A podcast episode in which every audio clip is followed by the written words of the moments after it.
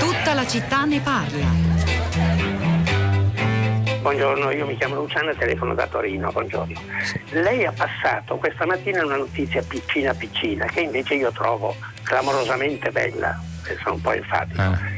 Eh, I buoni del tesoro, chiamiamoli genericamente così, Sì. l'asta è andata molto bene, Sì. con dei tassi anche negativi. Ma Dio mio, allora è una cosa bella. Se la finanza internazionale, che non è fatta dai poveracci come me che comprano 1000 euro per caso, si crede nell'Italia e compra quelli che saranno i titoli poi che vanno avanti 10 anni, 30 anni, 5 anni, 6 mesi, quello che è. Ma allora vuol dire che non siamo così sparaccati come siamo. Diciamole queste notizie. Buongiorno, io mi, mi chiamo Alessio chiamo dalla, dalla Spagna dove ormai vivo da, da diversi anni. E niente, semplicemente far notare ieri eh, come tutti gli anni in questo periodo hanno comunicato al telegiornale qui in Spagna i dati sulla crescita prevista per i paesi europei. Ed è diciamo drammatico da fuori, da qui, eh, vedere come il tuo paese, dal quale te ne sei andato, però è sempre in fondo a questi dati, mentre la- Spagna che va, viaggia intorno all'1,5, Sì. l'Italia intorno allo 0,3. Ecco, questo dà l'impressione, aumenta l'impressione che sia da fuori di un paese, l'Italia, che è immobile, eh, fermo.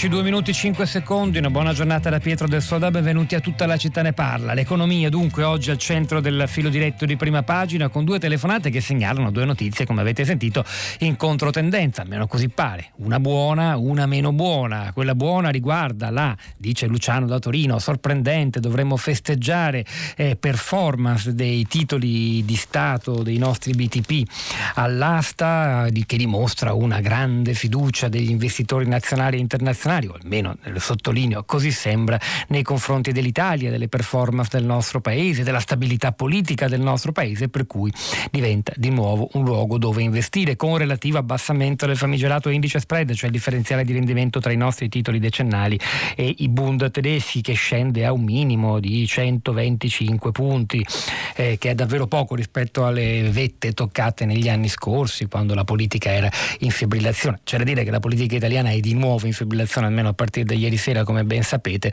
e chissà se questo avrà a sua volta degli effetti su prossime aste, tutto questo rimane incerto. Però c'è anche un'altra notizia a cui i giornali danno altrettanto spazio, ovvero le previsioni economiche d'inverno varà della Commissione eh, europea incentrate principalmente sul prodotto interno lordo che vedono una bassa crescita sia nella zona euro nel suo insieme sia nell'Europa a 27, 1,2, 1,4% e però se poi andiamo a guardare paese per paese la classifica noi siamo drammaticamente maglia nera.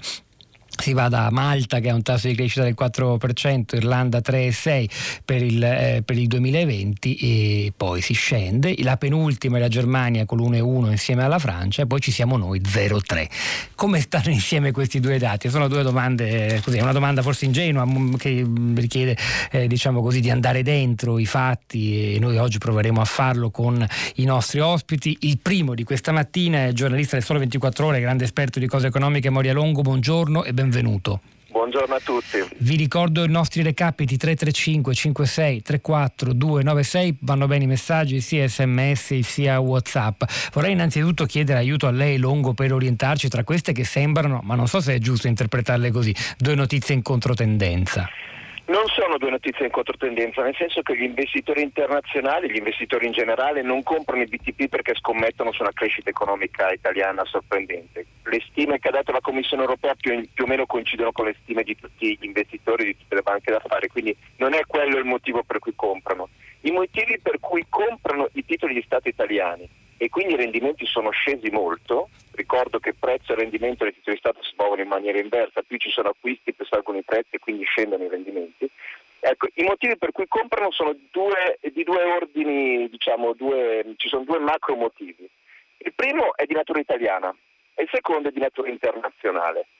Se guardiamo il motivo di natura italiana, sul mercato è percepito in questa fase un rischio politico in Italia molto più basso rispetto al 2019, 2018-19. Perché? Per rischio politico gli, italiani, gli investitori considerano principalmente la, il cosiddetto rischio di ridenominazione del debito, cioè il rischio che l'Italia esca dall'euro. Nel 2018-19 questo rischio era percepito ben più alto rispetto ad oggi perché avevamo un governo molto conflittuale con l'Unione Europea, avevamo una forza politica che spesso diceva eh, se Bruxelles non accetta le nostre cose noi allora usciamo dall'euro, era una retorica molto forte anche se eh, spesso smentita, era, però c'era una forte ambiguità su questo e questo faceva paura agli investitori. Perché faceva paura? Bisogna ricordare che chi compra un titolo di Stato sta prestando dei soldi allo Stato. Un titolo, un BTP è un prestito, come un mutuo in banca.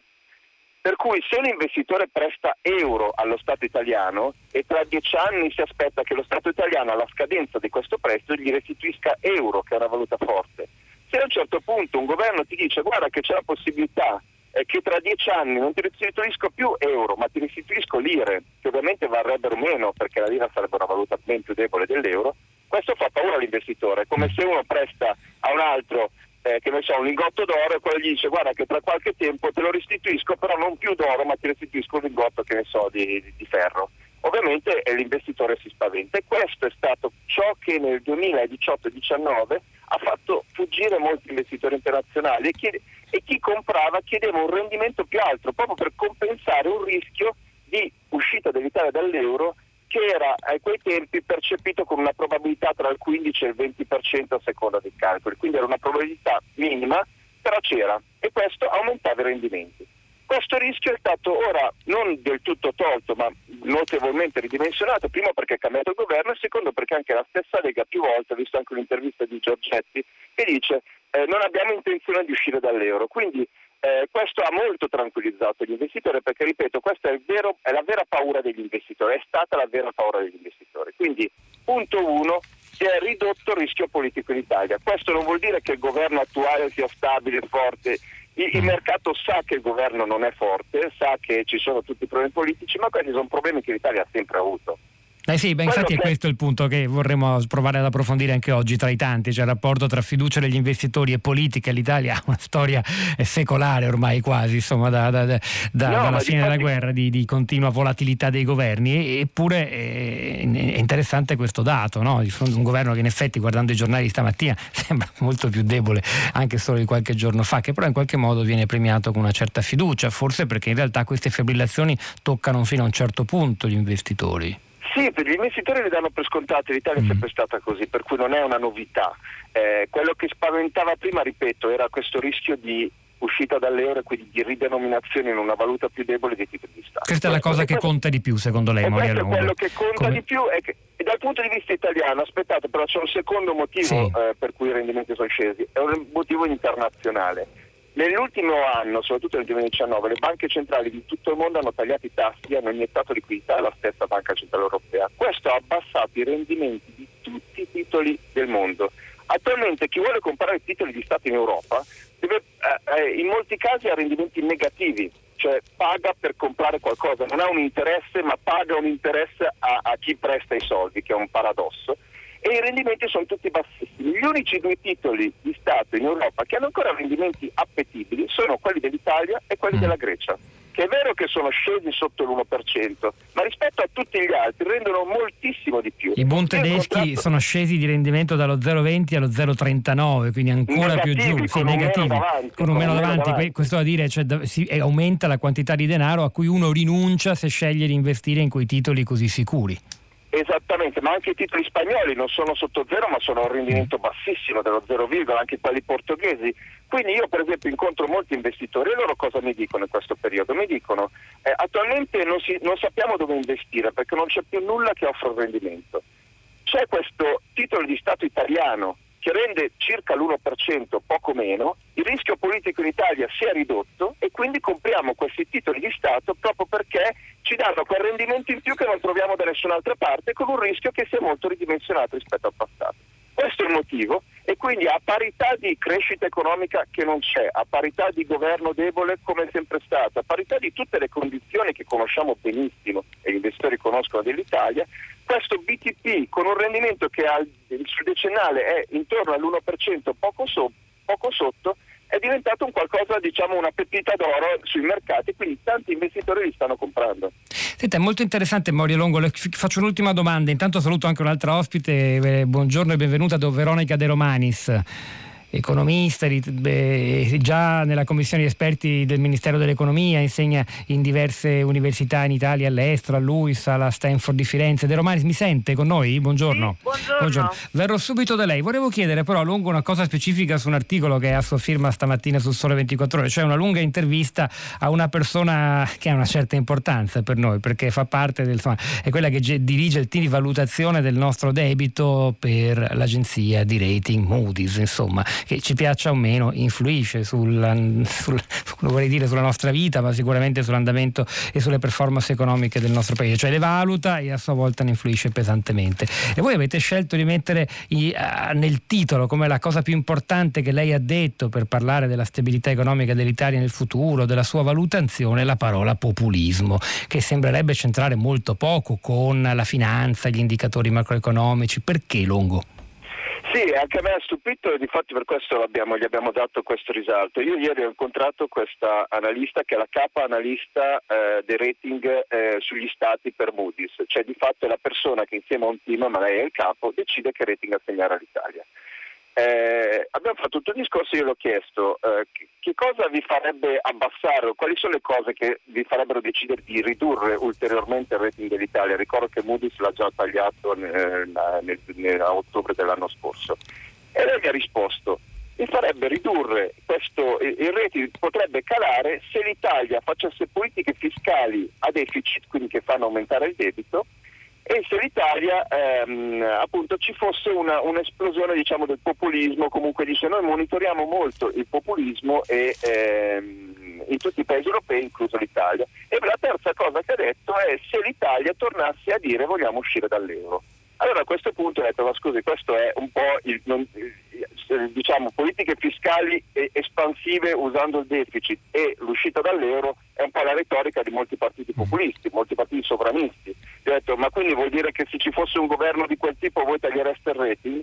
E lei mi ha risposto no, non, è, non ho detto proprio questo, però so, ha ribadito che loro monitorano l'andamento del populismo, lei l'ha chiamato così, eh, ovviamente era inglese, quindi magari il concetto di sovranismo eh, non, eh, comunque lo metteva in quel contesto mm. lì, e dice lo monitoriamo e ne teniamo conto. Io ho chiesto, ma mi scusi, ma i governi, le, eh, i governi, sono scelti dai cittadini, non dalle agenzie di rating, Noi, voi non potete andare a influire in questo modo anche sulla percezione dei cittadini. E lei mi ha detto, no, ha ragione, eh, noi non, non, scegliamo i governi, i governi giustamente vengono ovviamente, ci mancherebbe altro, scelti dai cittadini, dice però noi li monitoriamo e se vediamo che eh, cambia qualcosa nell'assetto politico che possa indurre il Paese ad adottare appunto politiche che alla fine fanno aumentare il debito e ridurre la sostenibilità del debito, allora noi agiamo, perché noi diciamo l'agenzia di rating è quella che monitora la, la, la capacità di un Paese, in questo caso, di rimborsare il debito. Per cui la politica che il debito ce l'ha in mano è una variabile che loro guardano. Quindi questa è stata la sua risposta e noi gli abbiamo dato peso eh, nel giornale perché è una risposta eh, interessante e opinabile, possiamo discuterne quanto ne vogliamo, ma da cronisti appunto. No, è davvero di grande interesse perché dimostra poi come l'evoluzione dell'economia e della finanza globale si intrecci profondamente con la politica, non sono due piani paralleli e anche vi siano delle ingerenze e inevitabilmente delle influenze. Pensiamo quanto vale un declassamento di un'agenzia di rating sull'economia di un paese e poi anche sulla sua storia politica. Claudio Borghi, buongiorno, benvenuto anche a lei. Buongiorno. Presidente, parlamentare della Lega, economista, presidente della Commissione Bilancio, Tesoro e Programmazione. Allora vorrei continuare con lei e con Veronica De Romanis che ho già salutato. Ripartiamo proprio da qui se vuole De Romanis, poi andiamo con lei e Borghi al cuore del tema, quello che non abbiamo ancora sfiorato. Abbiamo parlato de, del perché c'è stato l'exploit dei titoli italiani e la grande fiducia degli investitori, poi c'è l'altro corno del problema, ovvero la bassissima crescita alle stime dell'Unione Europea. Andiamo a indagarne le cause. Prima però una battuta da lei e da Borghi su questa, come dire, intreccio fatale di stabilità politica o percepita stabilità politica da parte degli investitori, dell'agenzia di rating e poi l'andamento dei titoli e di fatto anche le, le, le performance vere, i soldi che un governo si trova perché lo spread cala a poter gestire. È, è, è una cosa di cui siamo consapevoli noi cittadini, secondo lei, De Romanis? Beh, forse sì, non ci rendiamo tanto conto quanto la politica abbia la percezione poi che gli investitori hanno nel nostro paese e poi ha un effetto sulle, sulle nostre tasche, eh, ma forse non se ne rendono conto neanche eh, i politici. Lei citava per esempio le, le risparmi sullo spread eh, è vero, stiamo facendo dei risparmi, eh, ma in realtà questi risparmi non li stiamo utilizzando per ridurre il debito che servirebbe proprio a dare una percezione diversa al nostro Paese, li stiamo utilizzando sempre più o meno con lo stesso metodo, cioè per altre spese. Ecco, questo forse è un po' un'occasione mancata per portare il debito su una traiettoria eh, decrescente, perché se andiamo a guardare le previsioni della Commissione europea, beh, il debito è previsto continuare eh, a salire e i numeri che sono usciti ieri sulla crescita del PIL eh, non fanno certo ben sperare, soprattutto eh, cambiano il, la, diciamo, la, il, quadro macroeconomico dello stesso governo italiano che prevedeva un debito in, in discesa. Quindi ecco, spread, politica, percezione sono eh, elementi che contano sia come vengono visti dai cittadini ma anche come vengono usati dalla politica. Claudio Borghi, poco prima di, di, collegarla con Moria Longo, giornalista del Sole 24 Ore, indagavamo tra le ragioni della rinnovata, così pare, ma chissà quanto durerà fiducia degli investitori nei confronti dei nostri titoli, che sono del resto comunque i più appetibili perché tutti gli altri hanno rendimenti negativi, legandola al fatto che è meno concreta l'ipotesi, eh, forse vista come più probabile l'anno scorso, della famosa Italexit, l'uscita dell'Italia dall'euro, all'adozione di politiche a debito eh, che potrebbero far ulteriormente innalzare il, anche se domani ci ha appena spiegato come stanno le cose, ma insomma eh, dal punto di vista di, di un partito eh, come il suo, la Lega, che eh, più o meno si identifica con l'idea del sovranismo e della, dire, della libertà del paese, della giusta e sovrana libertà nei confronti degli organismi internazionali, l'effetto di questi giudizi, che, qual è? Secondo, come lo dobbiamo leggere? Lei come la legge? Ma vede, io sono una persona che ha lavorato in, uh, sui mercati finanziari per tutta la vita. Molto prima di entrare in politica, sì, certo, Molto lo ricordiamo. Prima sì. di entrare in, in politica. E per lungo tempo. Sì. E quindi ogni tanto sorrido un po' a queste riflessioni. Perché? Perché eh, basta andare a vedere un dato piuttosto semplice. Chi è stato per tutti gli anni diciamo, precedenti a, guarda caso, l'inizio dello scorso governo, l'unico compratore netto sul mercato dei nostri titoli? Vale a dire eh, sa, la, l'economia è fatta di domanda e offerta, no? se eh, uno compra eh, allora a quel punto c'è domanda per qualcosa, se tutti gli altri vendono eh, allora eh, il prezzo purtroppo scende, no? diciamo così. L'unico compratore è stata la Banca Centrale Europea per cui cosa succede? Che eh, noi ci dimentichiamo che il valore degli spread, eh, il valore dello stesso tasso di interesse dei titoli dipende dalla Banca Centrale Europea. Poi noi possiamo dire che sono io, possiamo dire che è il politico XY che neanche al governo però in realtà eh, noi abbiamo un debito molto grande, come debito grande quindi è più soggetto alle oscillazioni di mercato, se c'è una banca centrale eh, che eh, interviene sul, sul mercato il prezzo dei nostri titoli sale, se non c'è il prezzo dei nostri titoli scende o soprattutto non è controllato, non ha quel qualcuno che riesce in ogni caso a riportare il valore a livelli, a livelli accettabili. Eh, mi viene anche da dire che tutto sommato ehm, sapendo che non c'era questa rete di sicurezza quando eh, eravamo noi al governo, in Commissione europea l'idea dello spread non dispiaceva, infatti eh, la maggior parte delle eh, così, del, degli spaventi perché gli faremo la procedura di infrazione, perché li metteremo con le spalle al muro, non veniva certo da noi, veniva da loro. Un'ultima cosa giusto per capire di quanto in realtà non c'entri nulla il debito, il livello del debito e così via sull'affidabilità. Eh, bene, eh, quando eh, eravamo al governo noi eh, c'è stata fatta una minaccia di procedura del debito e il debito era 131.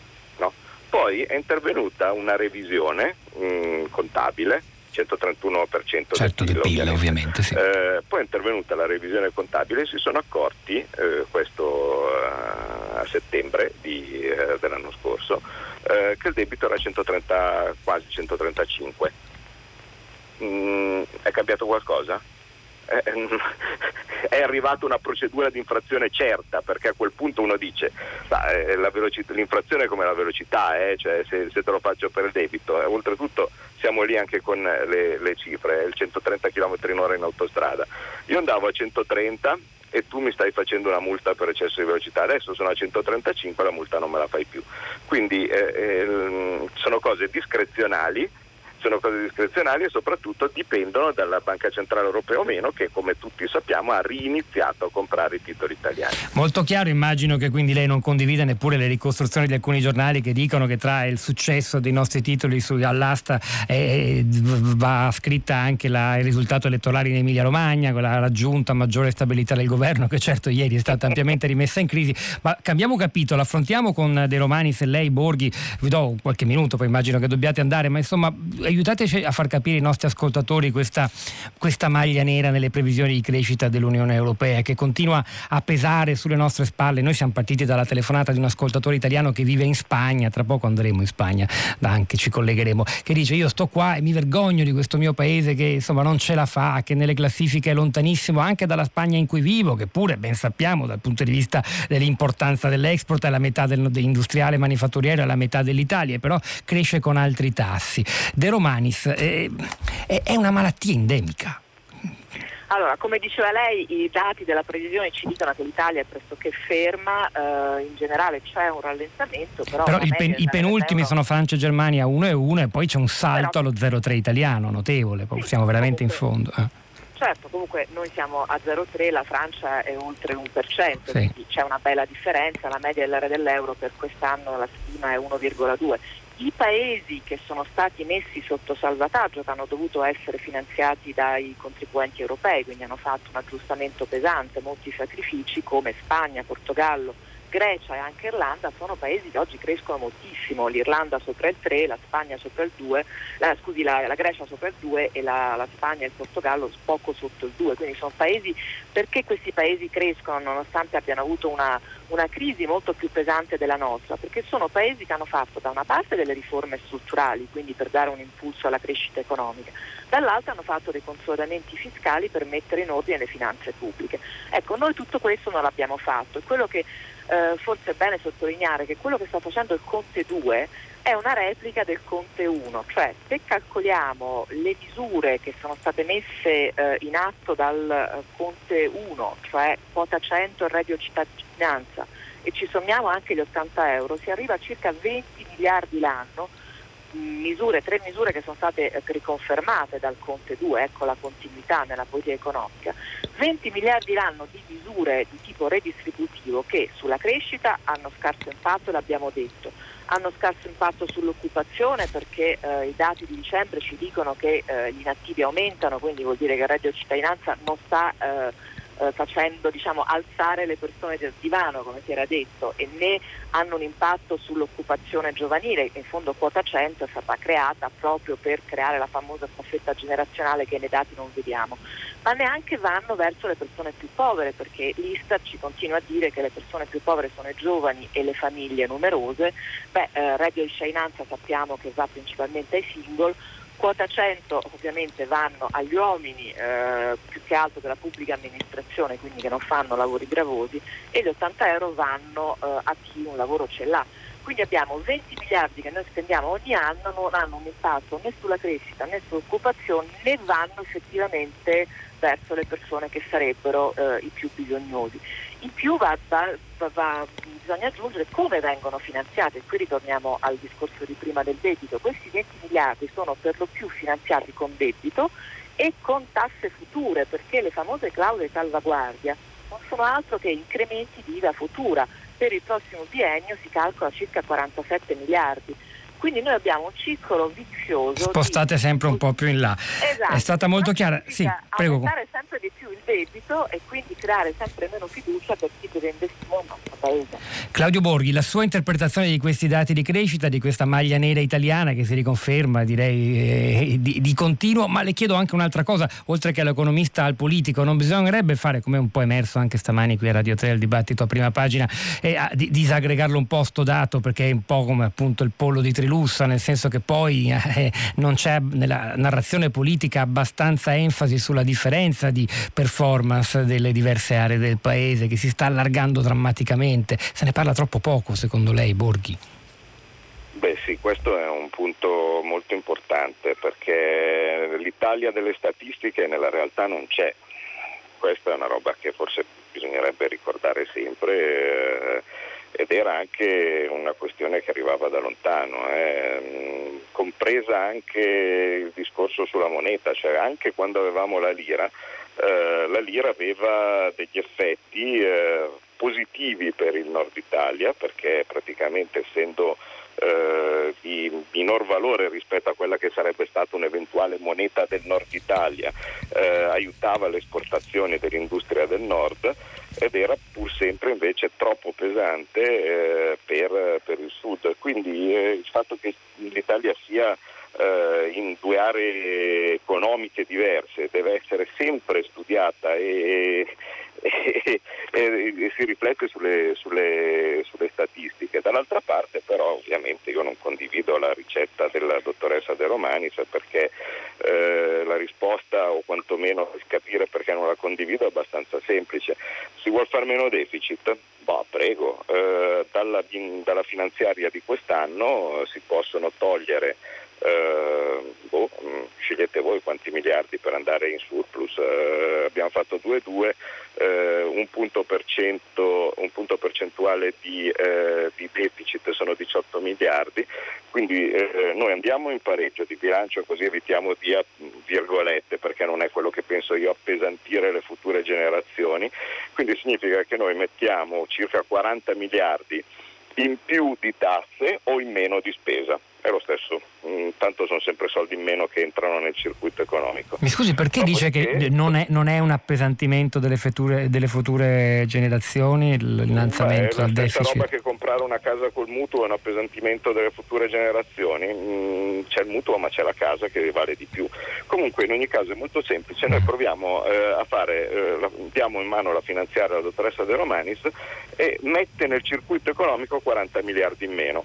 Dopo ci rivediamo e vediamo che cosa diamine c'è come crescita perché se adesso eh, è questa crescita spittica, se noi agli italiani diamo 40 miliardi in meno o nella forma di meno spese o nella forma di più tasse, come può uno pensare che ci sarà crescita maggiore?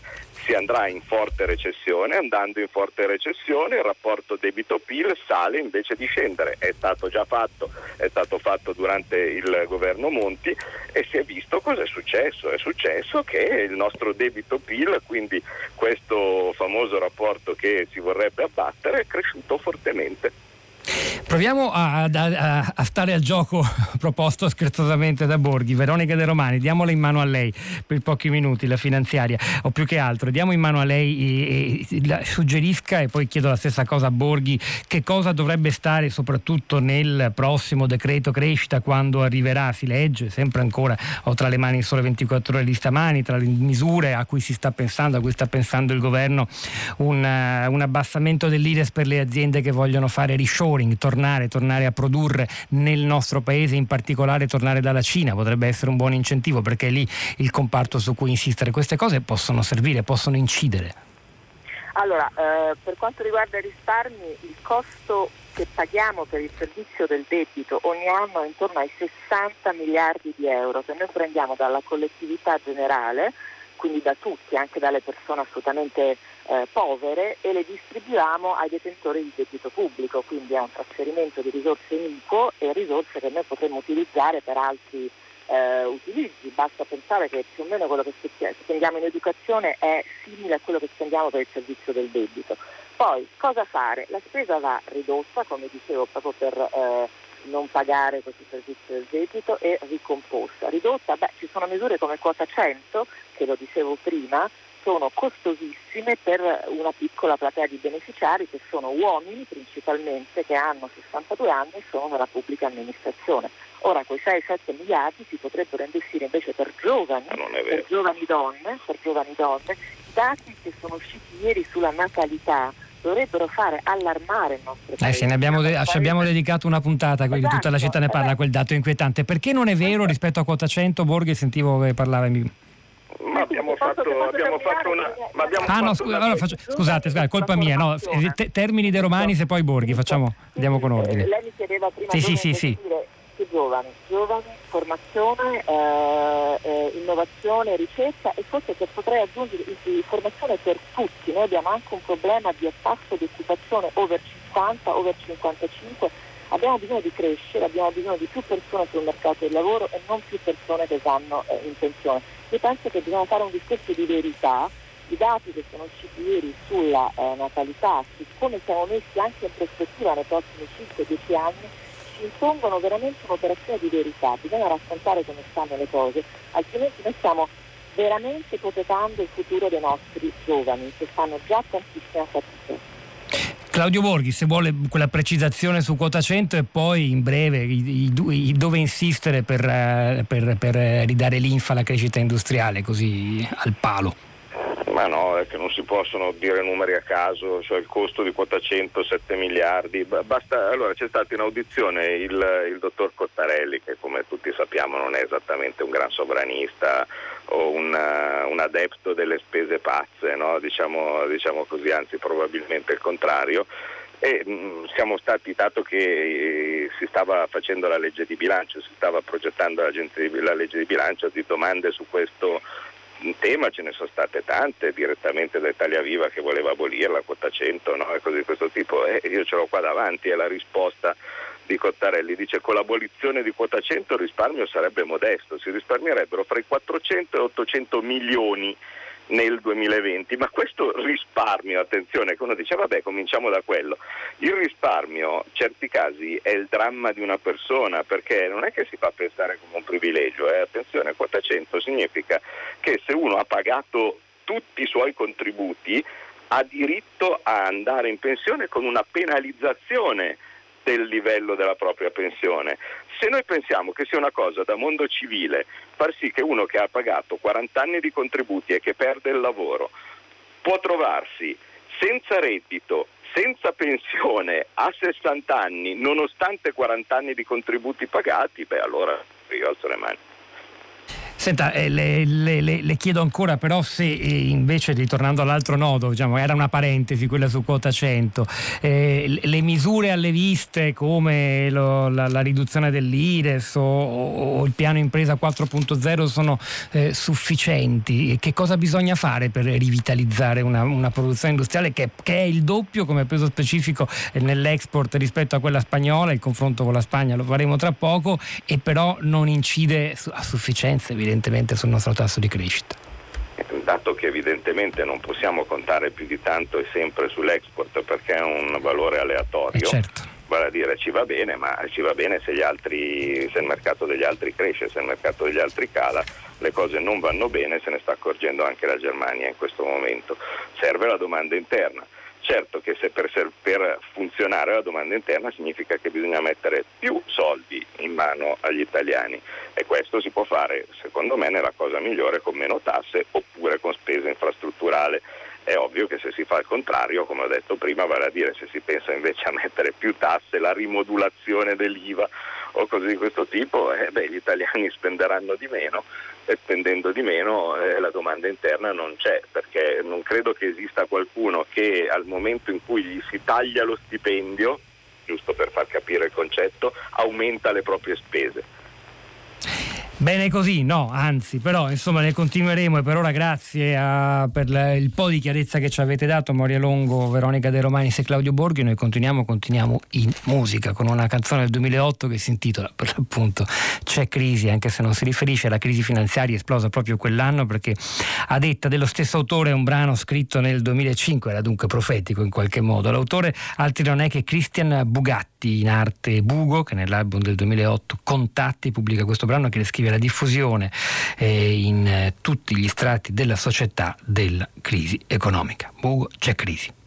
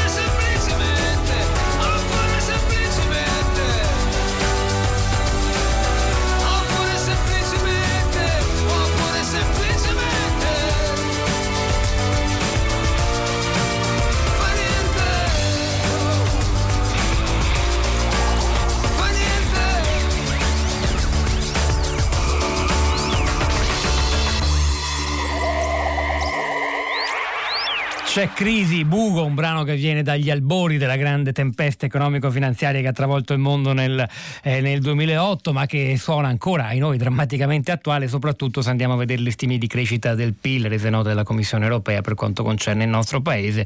Ancora maglia nera, come ricordavamo e cercavamo di analizzare insieme ai nostri ospiti di tutta la città ne parla nella prima parte e poi c'è il confronto con la Spagna, perché questa mattina noi parliamo di questo, stamani ha chiamato a prima pagina una, una persona un italiano, si chiama Alessio, che vive in Spagna e dice che dolore vedere eh, le stime economiche del mio paese d'origine eh, messo così male, mentre invece qui da noi in Spagna eh, si cresce, si cresce molto di più, infatti il tasso addirittura in calo rispetto al precedente dell'1,5 previsto dalla Commissione europea per il 2020, ma insomma eh, le cose sembrano andare davvero in modo diverso, nonostante i cosiddetti fondamentali spagnoli, il volume dell'industria manifatturiera per esempio è la metà eh, di quello italiano e così anche la ricchezza delle famiglie di gran lunga inferiore, e però, però la Spagna tira, tira di più, questa è la domanda che vogliamo porre, perché accade questo? A Marco Bolognini, buongiorno e benvenuto.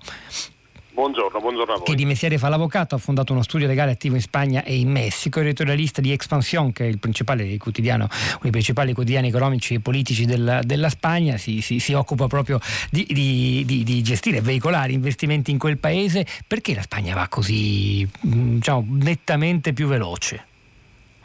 Ma, eh, io credo ci siano sostanzialmente due ordini di fattori, anche se non, non esiste una ricetta magica. Eh, il primo fattore di tipo diciamo, sociale o sociologico. Gli spagnoli sono diversi dagli italiani, in questo senso non si piangono troppo addosso e sono potremmo dire resilienti e eh, molto reattivi eh, di fronte alle avversità con, con, con, la passionalità tipica spagnola. In altre parole nel 2008 arrivò una crisi che fece tremare eh, il paese con tassi di disoccupazione quasi, eh, mi permetto di dire, da guerra civile, intorno al 24%, potete immaginare, e, però la reazione è stata immediata, con, immediata diciamo, a partire dal 2010, quindi non, eh, non, istantanea ma quasi immediata, in realtà mi correggo, eh, con misure abbastanza eh, dire, concordate fra tutte le parti politiche. Di lì in poi quindi l'aspetto sociologico si è allineato con un aspetto puramente politico e istituzionale che è tipico spagnolo, cioè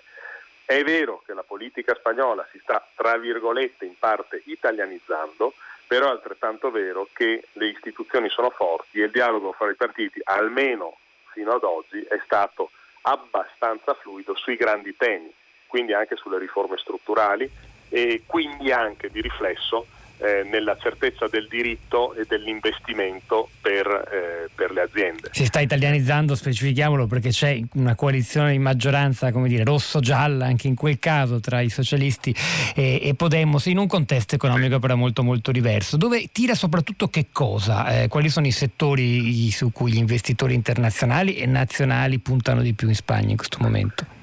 Beh, eh, direi un settore classico ovviamente è il real estate, l'immobiliare, la costruzione che ha ripreso a tirare, ma non solo. Dopo una bolla disastrosa però che aveva davvero portato bolla... a terra risparmiatori e banche. Prego, prego. Sì, è stata una bolla disastrosa, però eh, da, un lato, da un lato possiamo dire che gli spagnoli in questo senso, permettetemi una battuta, non stanno imparati, nel senso mm. che comunque puntano molto sull'immobiliare e sul real estate però dall'altro è anche vero che ci sono grandi potenzialità perché sta aumentando la popolazione spagnola, quindi c'è bisogno di nuove, di nuove case, di uffici, aumentano le aziende che cercano eh, ubicazioni, eh, i grandi centri logistici, insomma c'è un fermento anche imprenditoriale che, che, che spinge real estate. Poi c'è il settore fintech, che è un settore un po' di nicchia, ma la Spagna si sta eh, ritagliando un ruolo importante, ci sono le energie rinnovabili, contate che il, eh, per esempio questo, il governo di Pedro Sánchez, eh, il governo di coalizione con Podemos, è un governo che ha creato una vicepresidenza della transizione ecologica, quindi eh, si sta spingendo in maniera piuttosto importante, beh, direi addirittura non solo sulle energie rinnovabili, ma tutto quanto rende più verde l'economia, l'attività economica, dalla pulizia delle spiagge, faccio per dire, alla, alle costruzioni eh, ecocompatibili. E, ehm, e, poi c'è anche un aumento negli ultimi anni eh, notevole dell'export. La Spagna era un paese eh, che, che, esportava ma, ma, neanche tanto, invece negli ultimi anni l'export è aumentato eh, sensibilmente. E poi in ultimo c'è un ritorno anche eh, dell'attività puramente industriale sul territorio spagnolo. Quindi direi che questo insieme di fattori collegati al fatto poi che la Spagna ha un canale di comunicazione, di interrelazione privilegiato con l'America Latina, con, eh, con tutta la parte sud del continente americano, l'insieme di questi fattori ha reso possibile una... Un'ultima una domanda Marco Bolognini, abbiamo un minuto, forse meno. La, la, dualità che è stata anche molto accesa e ben conflittuale come sappiamo, abbiamo raccontato tante volte anche noi Radio 3, tra, tra, tra Madrid e Barcellona, tra la Catalogna e il resto del paese, non ha un peso, non è un pericolo per la stabilità e questi indici di crescita? Beh, di certo non è positivo, è un pericolo soprattutto per l'area catalana più che per Madrid, mm. che ne sta risultando avvantaggiata. Eh, però certamente non è un aspetto positivo e potrebbe essere un rischio a medio-lungo termine spero sinceramente che tutte le parti in gioco se ne rendano conto. Si possono perdere tutti. Ecco, ecco questo è il però, punto. Mm, sì. ecco, sì. Però, le però... istituzioni sono abbastanza forti. Ecco. E questo è uno dei risultati importanti che, che, dimostrano come il paese abbia comunque saputo, pur con risultati che creano grandi tensioni, eh, almeno non dico superare, ma insomma resistere a quella fase di grandissima tensione quando l'indipendentismo catalano era esploso nelle forme che ben, che ben conosciamo, anche se la storia non è certo finita. Marco Bolognini, grazie davvero, l'editorialista del quotidiano economico e politico spagnolo Expansión. Noi ci fermiamo, stanno arrivando alcuni messaggi, ne ho letti pochi, dopo ci ritornerò, li leggerò. Eh, è il momento del GR3 dell'Onda Verde, quindi ritorniamo noi insieme a Rosa Polacco per ascoltare le vostre voci e i vostri commenti sui social network. Tutta la città ne parla. E quindi si ripresenta, almeno temporaneamente, il problema della liquidità. Io glielo dissi in tempi non sospetti. Eh, lei in effetti lo disse e io... Lei mi seguì, ma non fino ad libitum. Rastelli, per stare nella Serie A del capitalismo bisogna giocare a tre punte con il tridente. Un giornale, una squadra di calcio e una banca. E la banca io non ce l'ho. Eh, quindi le manca l'erogatore finanziario del plusvalore liquido. Ecco, appunto, io pensavo che se lei volesse mettere uno dei miei uomini alla presidenza, Schianchi per esempio, sarebbe qualificato al Banco di Santo Spirito. Se io volessi, e vorrei, se potessi, ma non posso. I tempi sono cambiati e anche rapidamente, lei l'ha visto, no? Nella seconda repubblica io vengo secondo e lei deve rivolgersi a un primo. Ma primo viene solo Dio. O chi ne fa le veci.